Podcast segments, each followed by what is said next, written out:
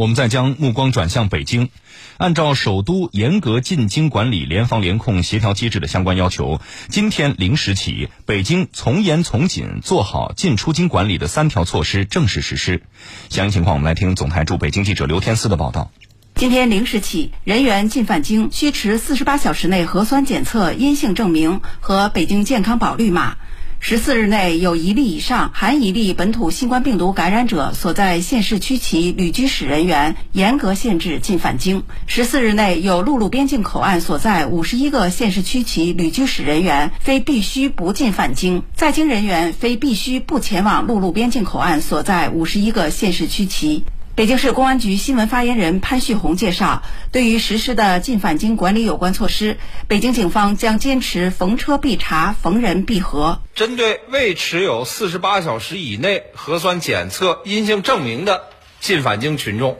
为做好服务救急工作，北京警方会同相关部门在十三条进京高速临近北京的服务区设置了核酸检测点。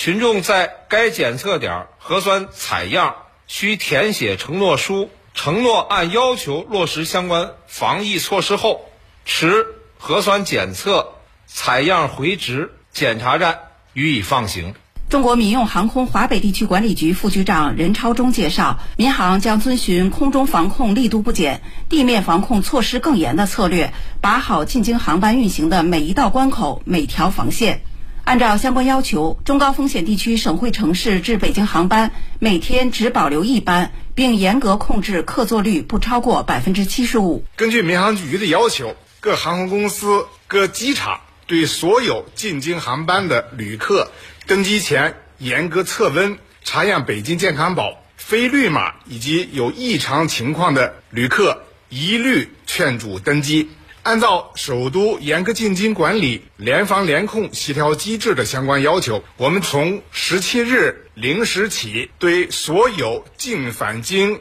旅客查验登机前四十八小时的核酸检测的阴性证明，确保安全。针对老人、儿童等无单独使用手机号码人员，民航局与北京市进行协调，进一步的明确了相关的查验的措施。确保政策的落实落细。中国铁路北京局集团有限公司疫情防控办公室客运组主任崔威说：“对于通过铁路进京的旅客，要进行四十八小时核酸阴性证明查验。进京列车不办理到京补票延长业务，对不符合进京条件的旅客一律劝返。对于不听劝阻的，交由。”公安部门处置核酸检测报告查验有效期为自报告出具时刻起至进站查验时止，不超过四十八小时。检测结果为阴性或